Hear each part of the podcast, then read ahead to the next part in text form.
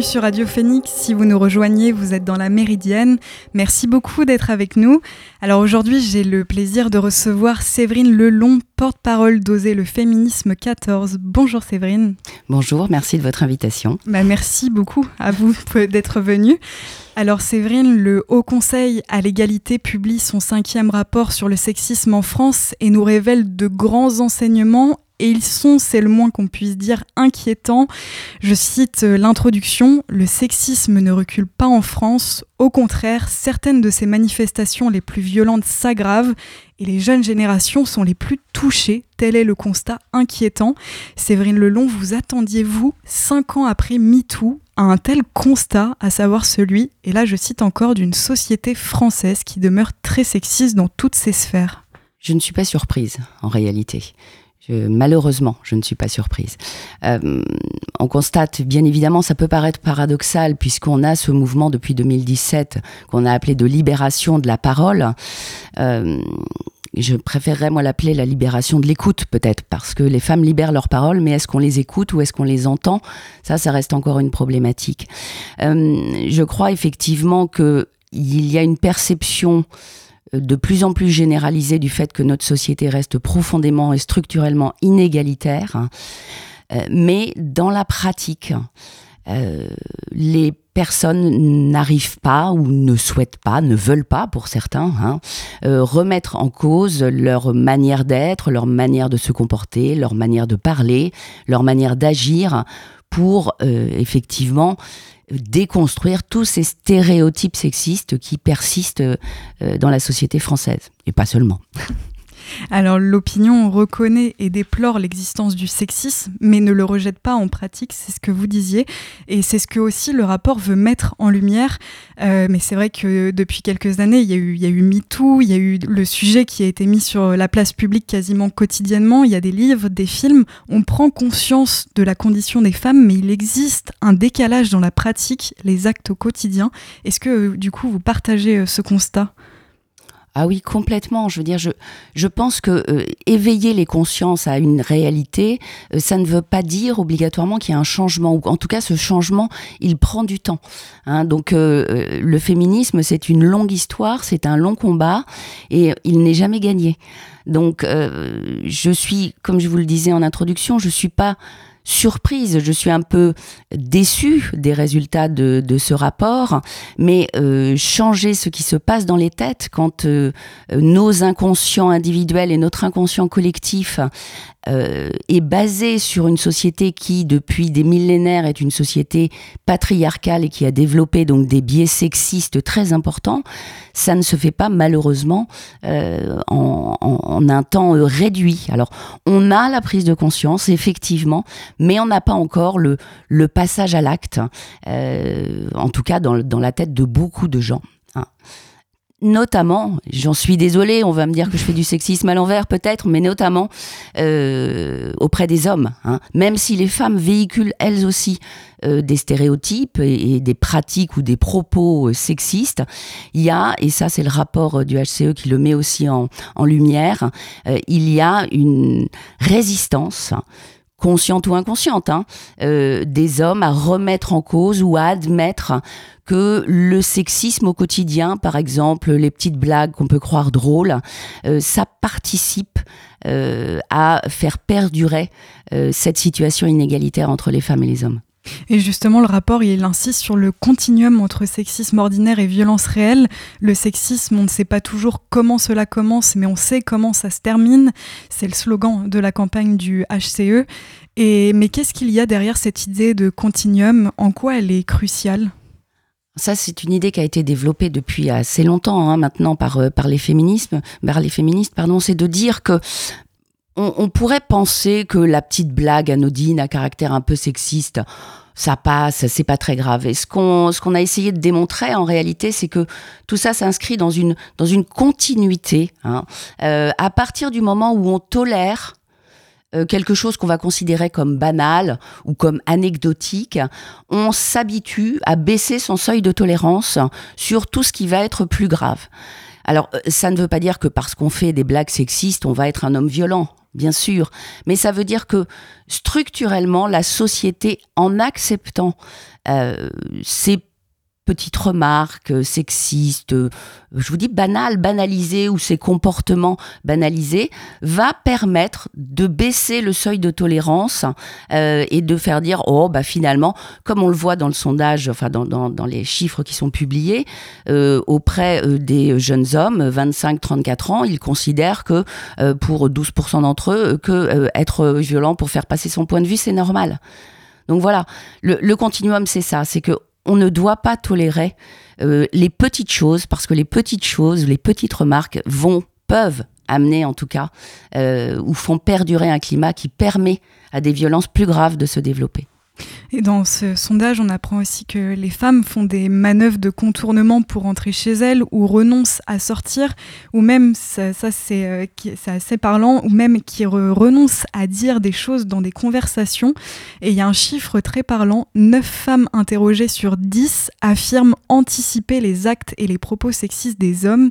Est-ce que dans une moindre mesure, forcément, euh, on peut voir quand même du positif dans ces résultats, c'est-à-dire que les femmes ont pris conscience que ce n'était pas normal oui, bien sûr, elles ont pris conscience que ce n'était pas normal, mais on déconstruit pas tout euh, comme ça en, un coup de cuillère à peau, si je puis me permettre. Euh, les femmes, on leur a toujours appris, on les a éduquées Hein, on leur a appris à ne pas être trop bruyantes, à ne pas prendre trop de place, à ne pas, euh, à ne pas être euh, trop voyantes. Hein. donc on, a toujours cantonné les femmes un petit peu euh, dans, ces rôles qui doivent être discrets. une femme, c'est quelqu'un qui est doux, c'est quelqu'un qui n'élève pas la voix, etc., etc. Donc bien évidemment, il, faut du temps. Hein. il faut du temps. Les femmes prennent conscience de ça, prennent de plus en plus la parole.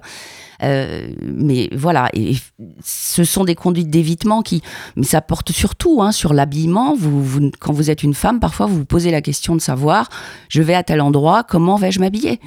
Donc euh, c'est aussi la, la, question des femmes dans l'espace public. Est-ce qu'on tolère les femmes dans l'espace public? Voilà, donc il y a beaucoup de questions et tout ça est très imbriqué en fait. Et il y a quelque chose de paradoxal, particulièrement chez les jeunes générations. On a l'impression que les choses avancent, que quand on parle à des jeunes de 20 ans, ils sont beaucoup plus éveillés aux inégalités de genre, plus tolérants que leurs aînés. Mais quand on lit le rapport, ce n'est pas le cas. Euh, quel est votre ressenti euh, face à ces résultats? Alors ça, c'est quelque chose qui est assez perturbant, euh, parce qu'effectivement, euh, c'est peut-être la chose qui m'a le plus euh, dérangé dans ce rapport finalement, c'est que on pouvait penser, même moi je le pensais, que les, les gens en, dessous de la trentaine, on va dire, avaient une approche moins sexiste, et ça c'est un petit peu, c'est un petit peu pour le coup désespérant. Alors je crois qu'il y a une explication euh, qui n'est pas unique, hein, mais qui vraiment euh, pour nous pose un problème extrêmement important. C'est euh, le développement au cours des, on va dire, 20 dernières années de ce que nous, à Oser le féminisme, on appelle la pornocriminalité. C'est-à-dire cet accès direct, sans filtre, de jeunes générations, de très jeunes générations, hein, puisque les premiers contacts euh, des jeunes euh, avec la pornographie euh, se situent aux alentours de 12 ans. Donc à 12 ans, on est un enfant.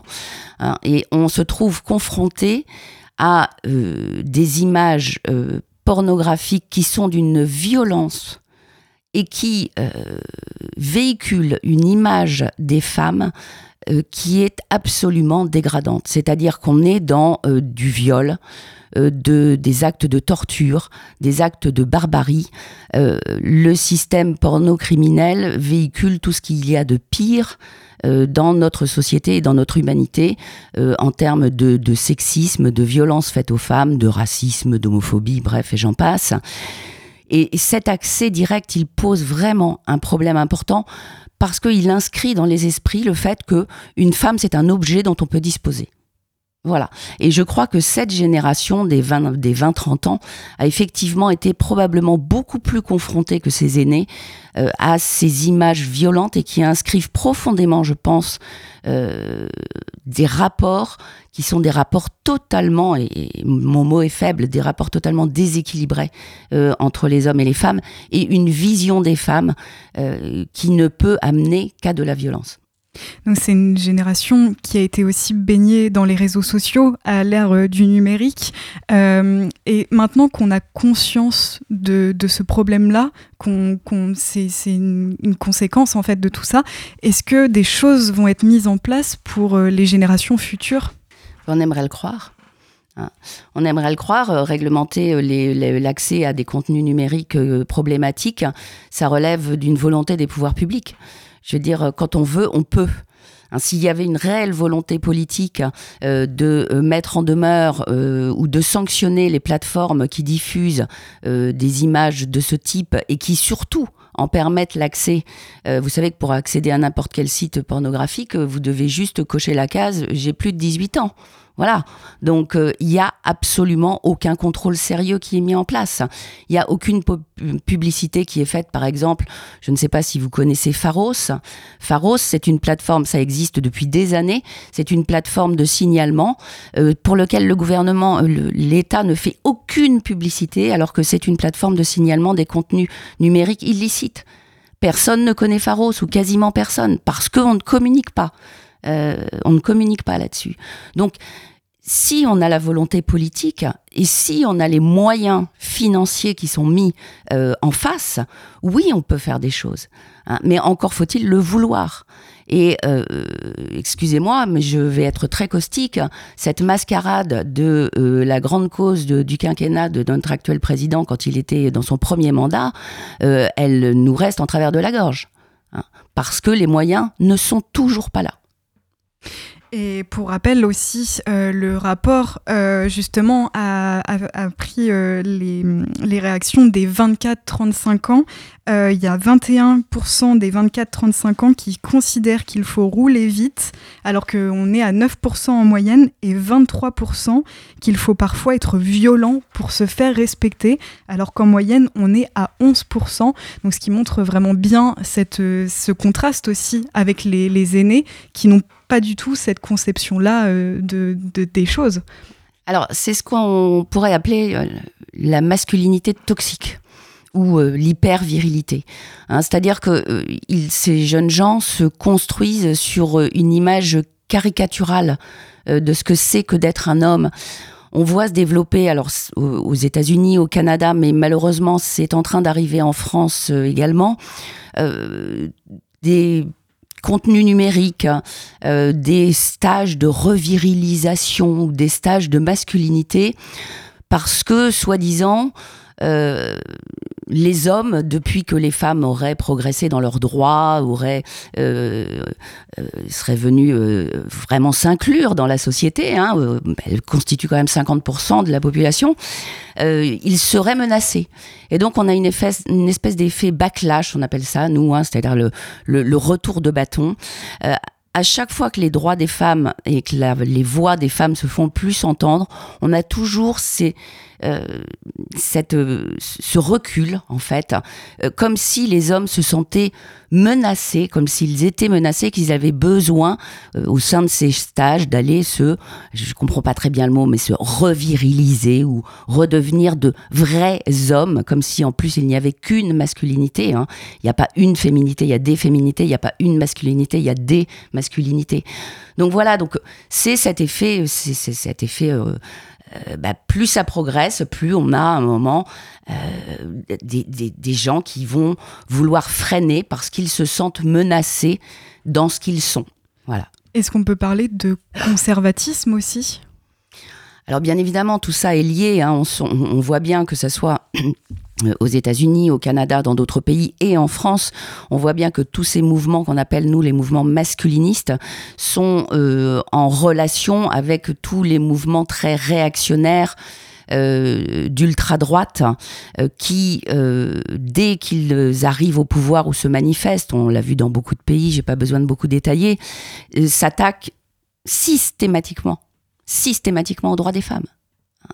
Donc, bien évidemment, il y a un lien très clair euh, entre euh, ces mouvements et une droite euh, très radicale, une ultra-droite, si je puis dire.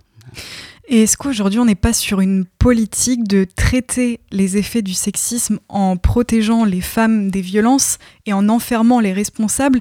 Mais est-ce que finalement la sonnette d'alarme ne devrait pas être tirée dès le plus jeune âge quand on sait qu'il existe un lien en plus très étroit entre le sexisme et les violences?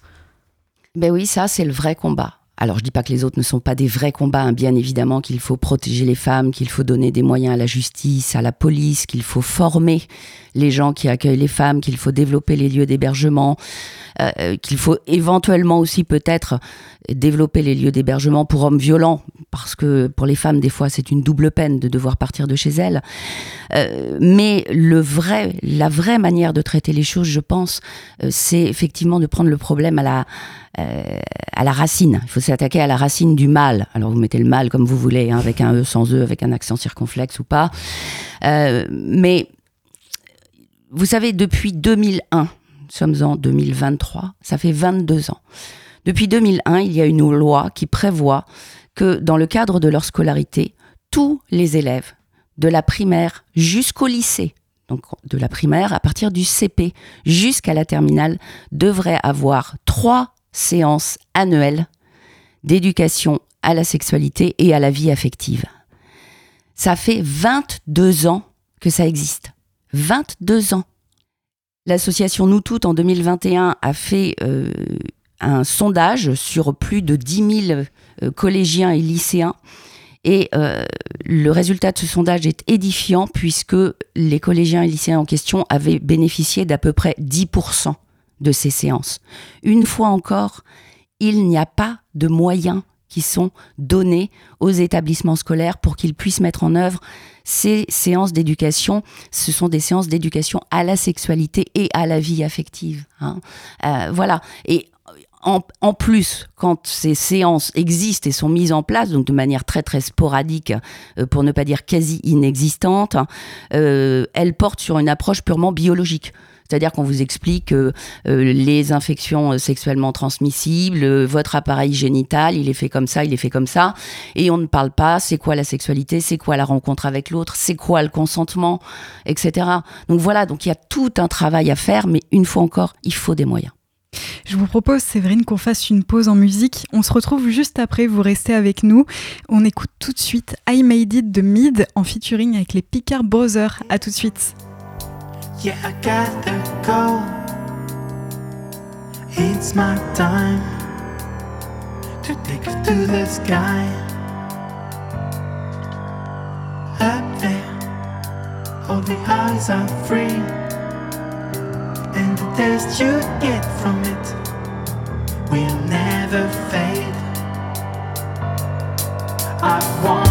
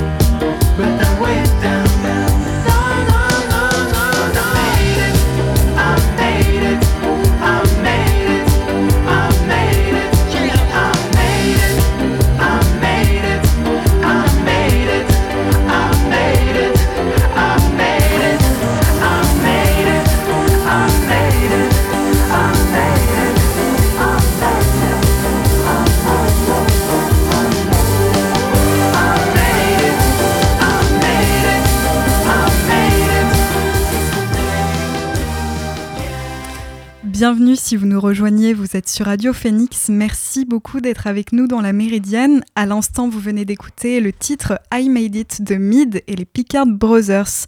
Je suis toujours accompagnée de Séverine Lelon, porte-parole d'Oser le féminisme 14. Avec elle, avant la pause, on a reparlé du rapport euh, annuel sur le sexisme, l'état des lieux du sexisme en France.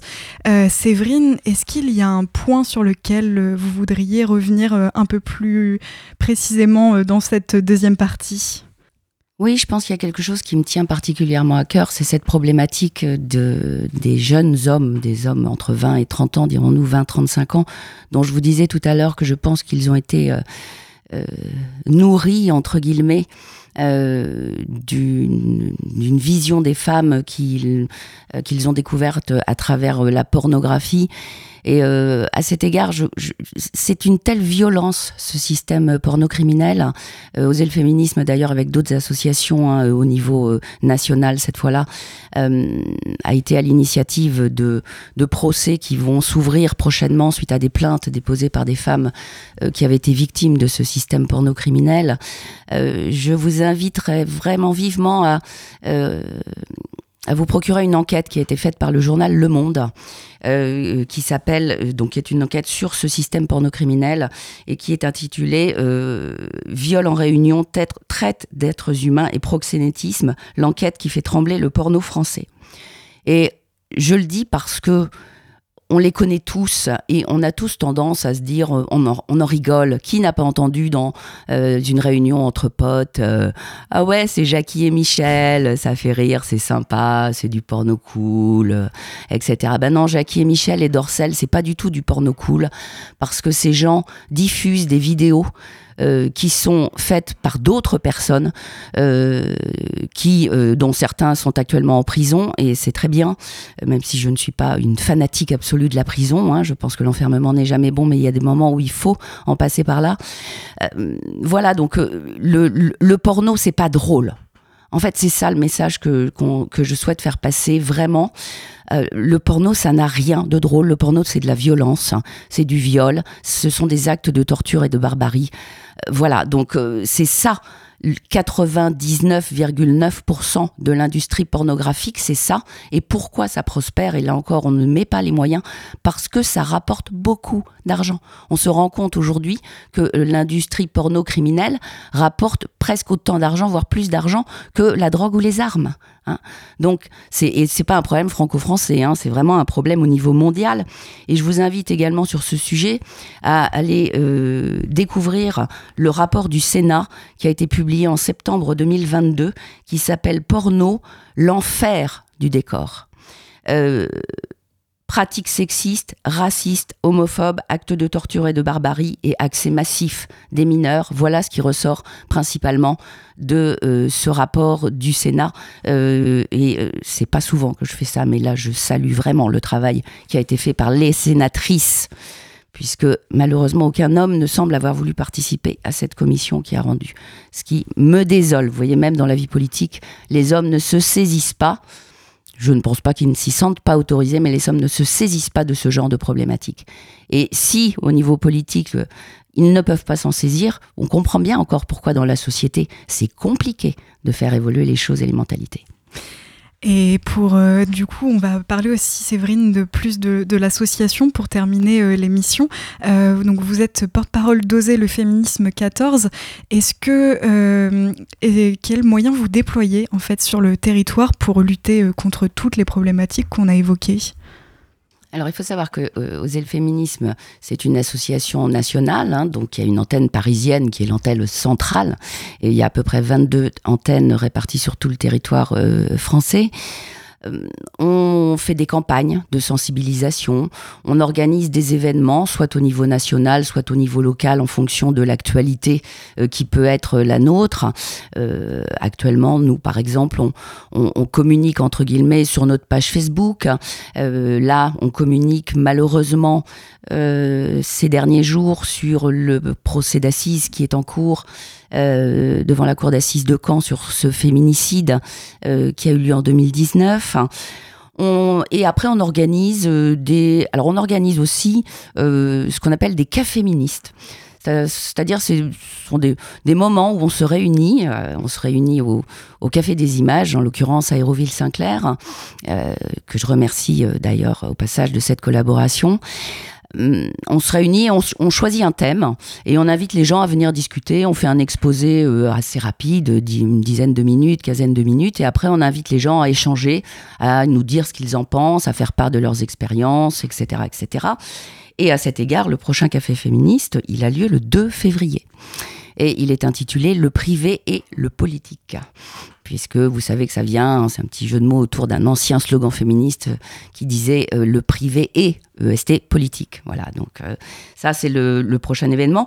On a également le 9 mars où on organise cette fois un club de lecture féministe qui se tiendra à la bibliothèque d'IF. Donc on communiquera encore une fois sur notre page Facebook pour vous dire exactement à quelle heure, où on se retrouve, etc. Et on invite chacun à venir avec euh, ses lectures féministes et pour pareil, pour échanger euh, autour de tout ça. Donc vous pouvez vous référer à notre page Facebook hein, si vous voulez savoir ce qu'on fait. Euh, dernière chose, et non des moindres, parce que il est une violence dont on n'a pas parlé, mais qui figure également dans le, dans le rapport du Haut Conseil à l'égalité, c'est ce que j'appelle, ce que nous appelons les violences économiques. Et euh, nous serons présentes, euh, individuellement, collectivement, hein, euh, à la manifestation du 31 janvier, parce que la réforme des retraites qui se prépare actuellement, et je pense que vous en avez entendu parler, est encore, encore défavorable aux femmes. Et la violence économique, euh, ça fait partie euh, des violences qui sont faites aux femmes.